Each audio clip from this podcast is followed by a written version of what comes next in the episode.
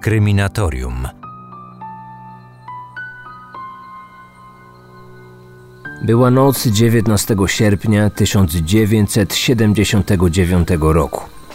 Zastępca szeryfa hrabstwa Marin w pobliżu San Francisco pojawił się na miejscu zbrodni w kalifornijskim parku stanowym Tamalpay. Wezwany na miejsce funkcjonariusz w pierwszej chwili pomyślał, że leżąca w trawie naga kobieta jedynie śpi. Wokół nie było ani krwi, ani żadnych śladów walki. Nic nie wskazywało, że w tym miejscu doszło do przestępstwa. Dopiero gdy uniosłem jej głowę, stało się dla mnie jasne, że popełniono morderstwo. W głowie 44-letniej Eddie znajdował się jeden otwór wlotowy, ale wewnątrz wciąż były dwa pociski. Morderca oddał do kobiety dwa strzały, jeden po drugim, z bardzo bliskiej odległości. Obie kule weszły w czaszkę przez ten sam otwór, zupełnie tak, jakby to była egzekucja. Sprawca po dokonaniu morderstwa rozebrał swoją ofiarę do naga, Ułożył ją twarzą do ziemi, a na jej plecach położył liść. Sekcja zwłok wykazała, że kobieta nie została zgwałcona. Motyw zabójstwa pozostawał nieznany. Czuliśmy się bezradni, nie było żadnych śladów. Mieliśmy tylko zwłoki zamordowanej kobiety i nic więcej. Żadnej odzieży, żadnych przedmiotów osobistych, niczego, co mogłoby nas naprowadzić na trop zabójcy. Czułem w głowie zupełną pustkę. Kryminatorium. Otwieramy akta tajemnic. Śledztwo wykazało, że ofiara tuż przed swoją śmiercią klęczała na ziemi i prawdopodobnie została zmuszona do błagania o własne życie. Morderca wyjął z jej portfela 10 dolarów oraz kilka kart kredytowych. Zabrał też jej okulary oraz jeden kolczyk. Do detektywów zgłosiło się kilka osób, które poprzedniego dnia przebywały w pobliżu miejsca zbrodni. Świadkowie opisali dwóch samotnych mężczyzn, którzy kręcili się po okolicy. Zachowywali się dość dziwnie. Jeden z nich miał blond włosy i był bardzo młody. Drugi w wieku 35 lat zwracał na siebie szczególną uwagę, ponieważ w połowie sierpnia był ubrany w zimową kurtkę koloru ciemnoniebieskiego. Bardzo się w niej pocił, a swoją twarz ukrywał w postawionym kołnierzu. Opisy nie były szczegółowe, a tożsamości wspomnianych mężczyzn nigdy nie udało się ustalić. Gdy dwa miesiące później, w tym samym rejonie, odnaleziono ciało zamordowanej Mary Bennett, żaden ze śledczych nie powiązał wtedy tego przypadku z poprzednim zabójstwem. I właściwie nic w tym dziwnego. Tym razem sprawca działał zupełnie inaczej. Ofiara została zadźgana kuchennym nożem. FBI powiąże ze sobą te dwa zabójstwa dopiero, uwaga, 30 lat później. Morderstwa dwóch kobiet, do których doszło na szlaku w Parku Narodowym, wstrząsnęły odwiedzającymi to miejsce turystami. Jednak nie na długo. Po zimie przyszła wczesna wiosna, a malownicze ścieżki na górze Tamelpay znów zaludniły się pieszymi wędrowcami. Nikt już wtedy nie pamiętał, co wydarzyło się w tym miejscu kilka miesięcy wcześniej.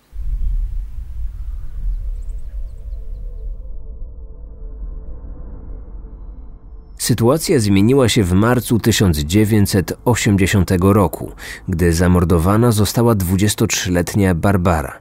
Młodą pracownicę lokalnej piekarni zaatakowano w trakcie jej spaceru z psem. Kobiecie zadano wiele ciosów kuchennym nożem. Świadkiem tej napaści była jedna z turystek, która natychmiast powiadomiła policję. Widziałam wszystko z za drzew. Ten człowiek był chudy, ale wysportowany. Miał około 25 lat. Szedł za nią i nagle zaatakował. Miał nos jak jastrząb, ciemne włosy i y, nosił buty do górskich wędrówek.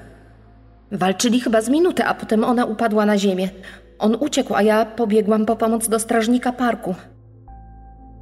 Ta kobieta nie widziała jednak noża w ręku sprawcy. Nie potrafiła również powiedzieć, czy zaatakowana ofiara po upadku na ziemię dawała jeszcze jakiekolwiek oznaki życia. Widziała tylko atak i walkę, która przypominała zwykłą szamotaninę pomiędzy dwiema kłócącymi się osobami. Na podstawie tej relacji policja utworzyła portret pamięciowy podejrzanego. Był nim dwudziestokilkuletni biały mężczyzna o czarnych i prostych włosach, ubrany w kraciastą koszulę i buty typu trapery. Zeznania turystki co prawda dokładnie opisywały wygląd sprawcy, ale nie doprowadziły do schwytania tego mężczyzny. Biuro szeryfa hrabstwa Marin stanęło w ogniu medialnej krytyki. Od sierpnia poprzedniego roku w Parku Narodowym w Tamalpay zamordowano już trzy kobiety, a detektywi wciąż nie mieli żadnego punktu zaczepienia. Pojawiali się inni świadkowie. Całkowicie odmiennie opisywali oni tajemniczego mężczyznę. Określali jego wiek nawet na 40 lat. Wciąż nie mieliśmy śladów. Niby świadkowie coś widzieli, ale nie byliśmy nawet pewni, czy opisują tego samego mężczyznę. Widzieli tylko kłótnie i szarpaninę. Żadnego noża w jego ręku, żadnej krwi. Zdaniem naszych psychologów sprawca musiał być dużo starszy niż podejrzany z portretu pamięciowego. Mimo to zdecydowaliśmy się na opublikowanie portretu. Nie wierzyłem, że to on, ale nie mieliśmy innego wyjścia. Kilka dni później bawiące się w parku dzieci znalazły zakrwawiony nóż i okulary, które zdaniem śledczych należały do mordercy. Znak wybity na oprawie okularów wskazywał, że zostały one wydane w jednym z kalifornijskich więzień. Śledczy natychmiast przystąpili do sprawdzania niedawno wypuszczonych skazańców, zwłaszcza tych, którzy swoje wyroki odsiadywali za przestępstwa seksualne. Po raz pierwszy zaczęto łączyć wszystkie trzy zabójstwa z jedną osobą sprawcy. Pomimo różnych sposobów mordowania ofiar, profiler FBI John Douglas zwrócił uwagę, że na terenie Parku Narodowego działa seryjny zabójca. Udział w śledztwie opisał on później w swojej książce. Ofiary wybiera przypadkowo i nie ma określonego typu. Jest biały, inteligentny, silny fizycznie. Doskonale zna okolice. Niewykluczone, że mieszka bardzo blisko miejsc zbrodni siedział już w więzieniu za przestępstwa seksualne. Ofiary atakuje zawsze od tyłu. Jest jak pająk czekający samotnie, aż mucha wleci w jego sieć. W dzieciństwie spełniał przynajmniej dwa z trzech tak zwanych wskaźników tła, na które składają się takie postępowania jak wzniecanie pożarów, moczenie łóżka i okrucieństwo wobec zwierząt.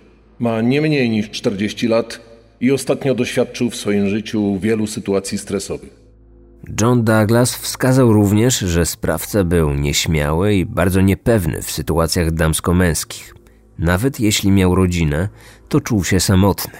Stworzony profil zabójcy sprawił, że Douglas popadł w konflikt z policyjnymi psychologami, którzy całkowicie się z nim nie zgadzali.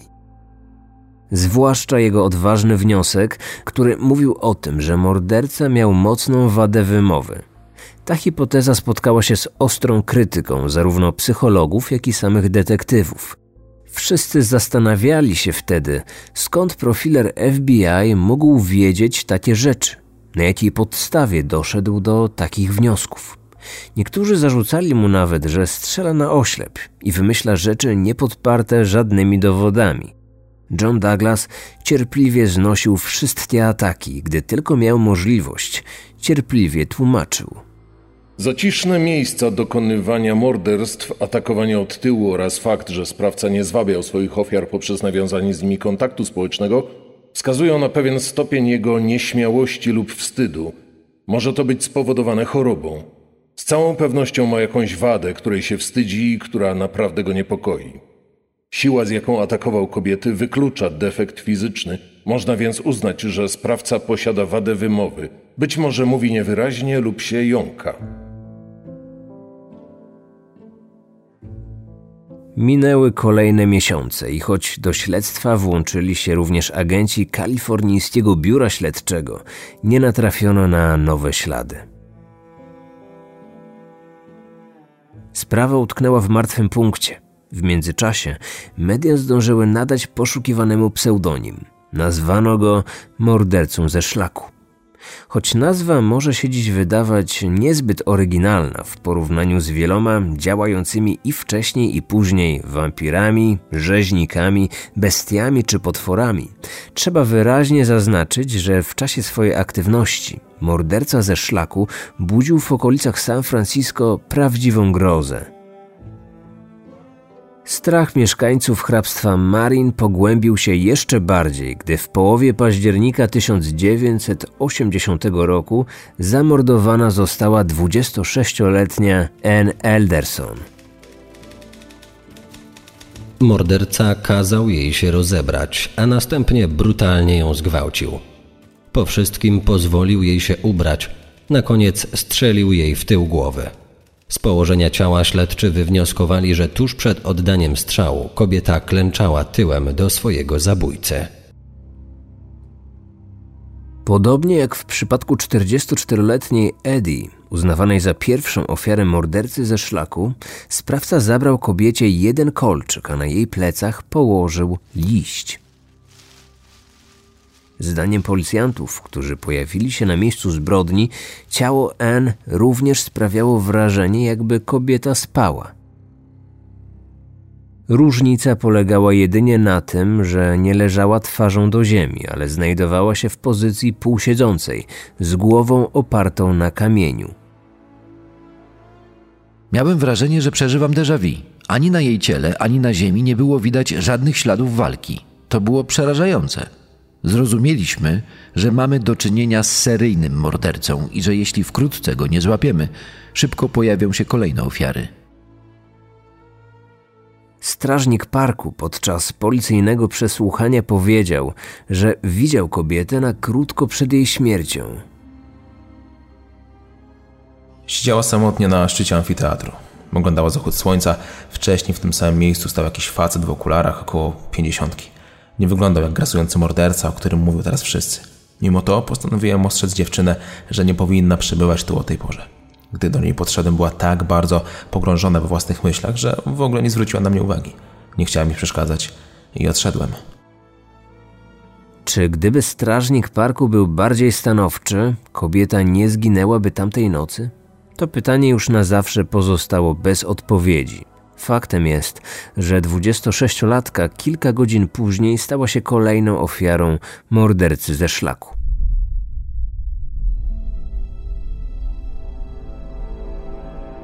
O seryjnym zabójcy mówiły i pisały wszystkie media. Prasa krytykowała policję za brak postępów w śledztwie, a lokalne telewizje ostrzegały kobiety przed samotnymi spacerami po parku. Dużo miejsca poświęcano także wywiadom z rodzinami ofiar, które pogrążone były w żalu i rozpaczy. Rodzicom Ann Elderson zaproponowano nawet przeprowadzenie bezpośredniej transmisji z pogrzebu ich córki. Nie planujemy transmisji z uroczystości pogrzebowych, ponieważ żadne czyny i żadne słowa nie są w stanie wyrazić całego naszego bólu, który towarzyszy nam po stracie córki. Bez przerwy zadajemy sobie tylko jedno pytanie – Dlaczego? Straż parku została wzmocniona, a do biura szeryfa zaczęli zgłaszać się cywilni ochotnicy, którzy chcieli pomóc strażnikom w ochronie odwiedzanych przez turystów szlaków. Setki osób przeczesywało każdy metr parku stanowego w nadziei, że uda się odnaleźć jakikolwiek dowód pozwalający zidentyfikować mordercę. Kilkanaście grup wolontariuszy zaglądało pod każdy kamień. Sprawdzano każdy krzak, każde zarośla. Wyciągano wszystko z koszów na śmieci.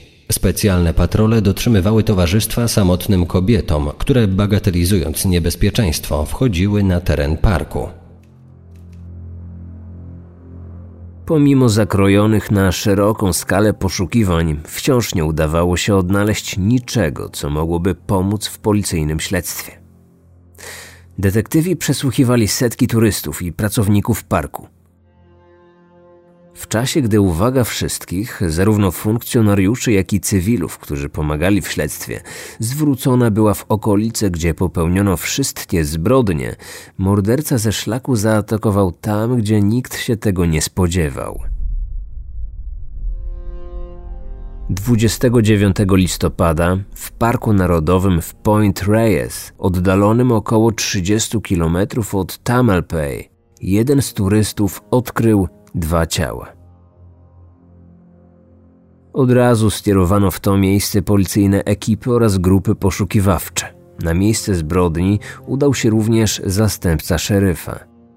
Kilka dni wcześniej zgłoszono zaginięcie dwóch turystek, więc obawiałem się, że właśnie one zostały odnalezione. Wyjechałem do parku wiedząc o dwóch martwych ciałach. Podróż zajęła mi może pół godziny. Gdy dojechałem na miejsce, mieliśmy już nie dwie, ale cztery ofiary. Trzy kobiety i jeden mężczyzna. Wszyscy zginęli od strzałów w tył głowy z tej samej broni. Co więcej, identyczne narzędzie zbrodni posłużyło do zamordowania poprzedniej ofiary, Ann Elderson. Od tego momentu śledztwo nabrało znacznie większego rozmachu. Wcześniej nad sprawą pracowało 12 osób, teraz było ich ponad 40. W tamtych czasach nie używano jeszcze komputerów, więc całą papierkową robotę policjanci wykonywali ręcznie. Centralny rejestr składał się z szafy z wieloma szufladami wypełnionymi raportami ze śledztwa. Nie ułatwiało to pracy, a w komisariacie panował niesamowity chaos i zamieszanie. Poszukiwania nieuchwytnego seryjnego zabójcy trwały bez powodzenia przez całą następną zimę. Przełom nastąpił dopiero wiosną 1981 roku, gdy morderca ze szlaku uderzył ponownie. Tym razem w oddalonym o 160 km na południe Santa Cruz i po raz pierwszy popełnił błąd. 29 marca na jego drodze stanęła para młodych turystów, Ellen i Steven. Dzień później reporterka lokalnej telewizji w relacji na żywo opowiadała o sprawie. Wczoraj uzbrojony w broń palną nieznany sprawca zaatakował spacerującą po szlaku parę. Policja potwierdza, że oddał do ofiar kilka strzałów. Kobieta zginęła na miejscu, jej partner został ciężko ranny. Przewieziono go do szpitala, gdzie obecnie znajduje się w stanie ciężkim. Nieoficjalnie mówi się, że podobną bronią posługiwał się poszukiwany od półtora roku morderca ze szlaku. Informacje te mają wkrótce potwierdzić badania balistyczne. Steven cudem przeżył atak. Wystrzelona w jego kierunku kula weszła przez karki, utkwiła w mostku. Chłopak natychmiast stracił przytomność i upadł na ziemię obok swojej martwej towarzyszki. Gdy po przeprowadzonej operacji odzyskał przytomność, dokładnie pamiętał wszystkie szczegóły tego tragicznego zdarzenia. Szliśmy ścieżką i nagle go ujrzeliśmy. Był jakieś 10 metrów od nas i szedł w naszym kierunku. Gdy się mijaliśmy, spojrzeliśmy sobie w oczy. Uśmiechnął się do nas, a my do niego i poszliśmy dalej. Gdy godzinę później wracaliśmy tą samą drogą, znowu go spotkaliśmy. Mężczyzna zatrzymał się tuż przed parą. Odchylił rozpiętą kurtkę. Pokazał rewolwer, który miał włożony za pasek spodni. Już nie uśmiechał się tak serdecznie jak wcześniej. Nie bójcie się, nie zrobię wam krzywdy. Chcę tylko zgwałcić twoją dziewczynę. Właście oboje do lasu. Gdy Ellen i Steven, chcąc posłusznie wykonać polecenie mierzącego w ich stronę napastnika, odwrócili się do niego plecami, padło pięć strzałów. Trzy kule trafiły dziewczynę, dwie chłopaka. Po ataku zabójca oddalił się z tego miejsca. Badania balistyczne potwierdziły, że był on poszukiwanym mordercą ze szlaku. Jednak opis, jaki przedstawił Steven, znacznie różnił się od portretu pamięciowego, który do tej pory uznawano za wizerunek seryjnego zabójcy. Miał około pięćdziesiątki, z dużą łysiną i krzywymi żółtymi zębami. Nosił plecak i ciemne okulary oraz złotą kurtkę. Mówił wolno, ale rozkazującym tonem. Inni naoczni świadkowie wskazywali podobnego z opisu mężczyznę. Odjechał on czerwonym Fiatem z miejsca, z którego dobiegały odgłosy wystrzałów. Opublikowano nowy rysopis przedstawiający mordercę ze szlaku. Cztery dni później na policję zadzwoniła kobieta, która rozpoznała jego twarz. Twierdziła, że 26 lat wcześniej spotkała tego mężczyznę na statku w trakcie swojego rejsu do Japonii. Mężczyzna ten nazywał się David Carpenter. Pochodził z Kalifornii i był stewardem na statku. W trakcie rejsu wykazywał niezdrowe zainteresowanie jej nastoletnią córką. Proponował jej nawet spędzenie nocy w jego kajucie. Kobieta przypomniała sobie też jego ważną cechę. Carpenter miał dość wyraźną wadę wymowy. Zdenerwowany bardzo się jąkał. Dokładnie tak, jak wcześniej zasugerował krytykowany przez wszystkich profiler FBI John Douglas. Zastępca szeryfa potraktował zgłoszenie niezwykle poważnie. Natrafił jednak na dość oczywistą przeszkodę. W całej Kalifornii mieszkała ogromna liczba Davidów Carpenterów. Takich mężczyzn było zbyt wiele, aby każdego sprawdzić i przesłuchać. Rysopis podejrzanego rozesłano do wszystkich możliwych miejsc. Opublikowały go kalifornijskie dzienniki, a jego twarz pokazano w głównych wydaniach wiadomości. 51-letni David czytał gazety i oglądał telewizję. Wiedział, że detektywi wpadli na jego trop. Morderca postanowił zmienić swój wygląd. Zapuścił brodę i zaczął chodzić w czapce, aby ukryć łysinę. Znalazł też sposób, aby zabić po raz kolejny. Nie chcąc się jednak pokazywać w miejscach publicznych, po raz pierwszy sam zwabił swoją ofiarę. Popełnił jednak kolejny błąd. Zabił kobietę, która bardzo dobrze go znała.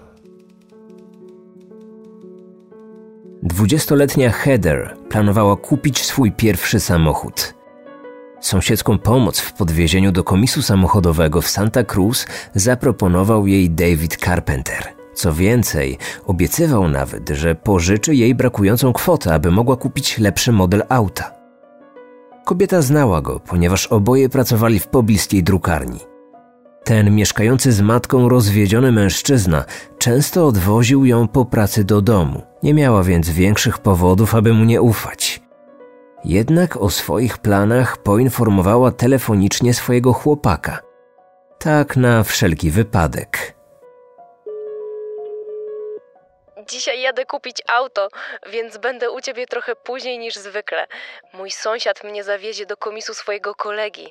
Mam tylko 400 dolców, ale obiecał, że mi pożyczy, jeśli znajdę coś droższego. Weź coś do pisania, to podam ci nazwisko tego faceta, jego adres i adres komisu, żebyś nie musiał się o mnie martwić. Rankiem 2 maja 1981 roku pod jej dom podjechał czerwony Fiat Davida Carpentera.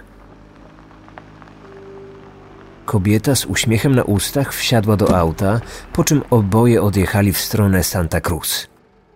Od tej pory nikt już jej nie widział żywej. Gdy wieczorem Heather nie pojawiła się w domu swojego chłopaka, ten zawiadomił policję. Podał nazwisko i adres pomocnego sąsiada. Policjanci zjawili się w domu Carpentera godzinę później. Dopiero wróciłem z pokazu baletowego. Uwielbiam balet i oglądam go jak tylko mam czas. Nie widziałem się dzisiaj z tą dziewczyną. Nie wiem skąd w ogóle pomysł, że miałbym ją podwozić gdziekolwiek. Do sprawy zaginięcia tej dziewczyny przydzielony został detektyw Walt Robinson z policji w San Jose.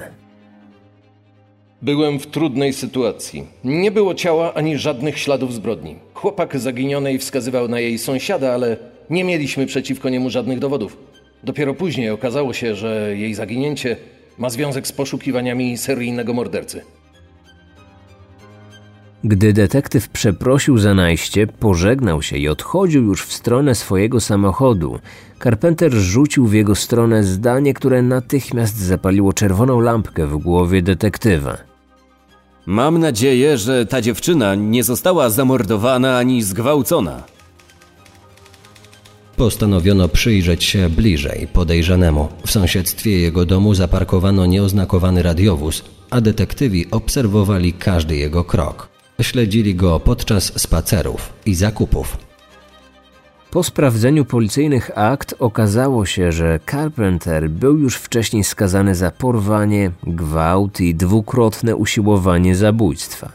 W więzieniu spędził łącznie 14 lat. Jego nazwisko znalazło się również w aktach śledztwa w sprawie tzw. Tak mordercy ze szlaku. Co więcej, okazało się, że David został zwolniony warunkowo krótko przed popełnieniem pierwszego z serii morderstw w hrabstwie Marin. Detektyw Robinson skontaktował się z prowadzącym sprawę mordercy ze szlaku zastępcą szeryfa hrabstwa Marin.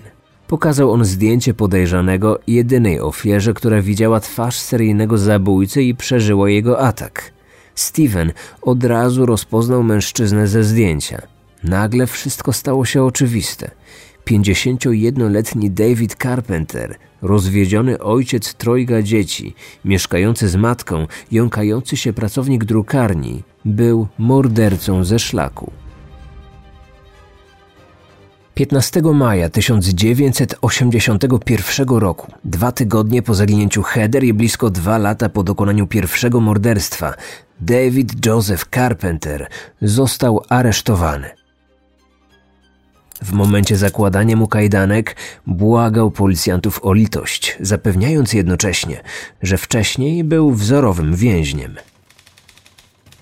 Nagie ciało zamordowanej dwudziestolatki zostało odnalezione dziewięć dni później.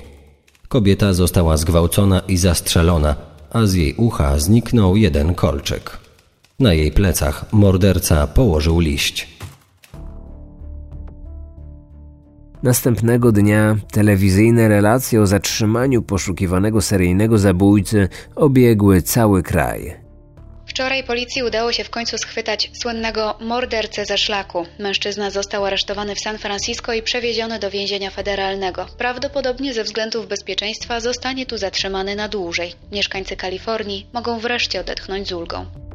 Podczas identyfikacji Steven ponownie rozpoznał mordercę swojej dziewczyny. Jednak prokuratura nie miała przeciwko Davidowi zbyt mocnych dowodów. Brakowało najważniejszego dowodu, a mianowicie broni, z której zabijał. Byliśmy szczęśliwi, że złapaliśmy mordercę, ale wciąż brakowało nam niepodważalnych dowodów jego zbrodni. To rodziło ryzyko, że w sądzie przy pomocy dobrego obrońcy zostanie on uniewinniony. Musieliśmy znaleźć broń, z której korzystał. Rewolweru nie odnaleziono w domu podejrzanego, ale do detektywów i tym razem uśmiechnęło się szczęście. Okazało się, że tuż przed swoim aresztowaniem David pozbył się broni i oddał ją swojemu znajomemu, drobnemu złodziejaszkowi, który potrzebował rewolweru do dokonania kolejnego napadu. Gdy po nieudanym skoku został on aresztowany, przyznał się skąd ma broń. Policja poinformowała aresztowanego złodzieja, że broń znaleziona przy nim została wcześniej użyta do zamordowania co najmniej pięciu osób. Jeśli nie wskaże on osoby, od której dostał ten rewolwer, za wszystkie morderstwa odpowie sam, a za to w Kalifornii czeka go prawdopodobnie kara śmierci. Przestraszony złodziej szybko wskazał poprzedniego właściciela broni. Był nim oczywiście David, Zebrane dowody pozwoliły oskarżyć go o dokonanie pięciu morderstw pierwszego stopnia, jednego usiłowania zabójstwa, trzech gwałtów oraz jednego usiłowania gwałtu. Morderca ze szlaku był sądzony dwukrotnie w odstępie czterech lat. Najpierw w roku 1984, później w 1988. W trakcie obu procesów utrzymywał, że jest niewinny – Ława przysięgłych była jednak innego zdania. Oskarżony został uznany winnym wszystkich zarzucanych mu zbrodni i skazany na karę śmierci w komorze gazowej. Wykonanie kary zostało jednak wstrzymane do czasu rozpatrzenia apelacji. Dzisiaj David Joseph Carpenter ma 91 lat. Cały czas przebywa w celi śmierci więzienia stanowego San Quentin, położonego w hrabstwie Marin, niedaleko terenu, gdzie dokonał kilku swoich zbrodni.